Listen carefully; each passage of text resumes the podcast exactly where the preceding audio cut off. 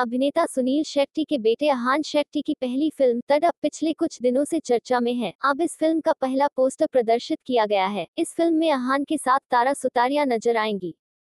Film Telugu superhit film R एक सौ का हिंदी रीमेक है। फ़िल्म इस साल 24 सितंबर 2021 को रिलीज़ होने वाली है। फ़िल्म का पहला पोस्टर सोशल मीडिया पर वायरल हो गया है।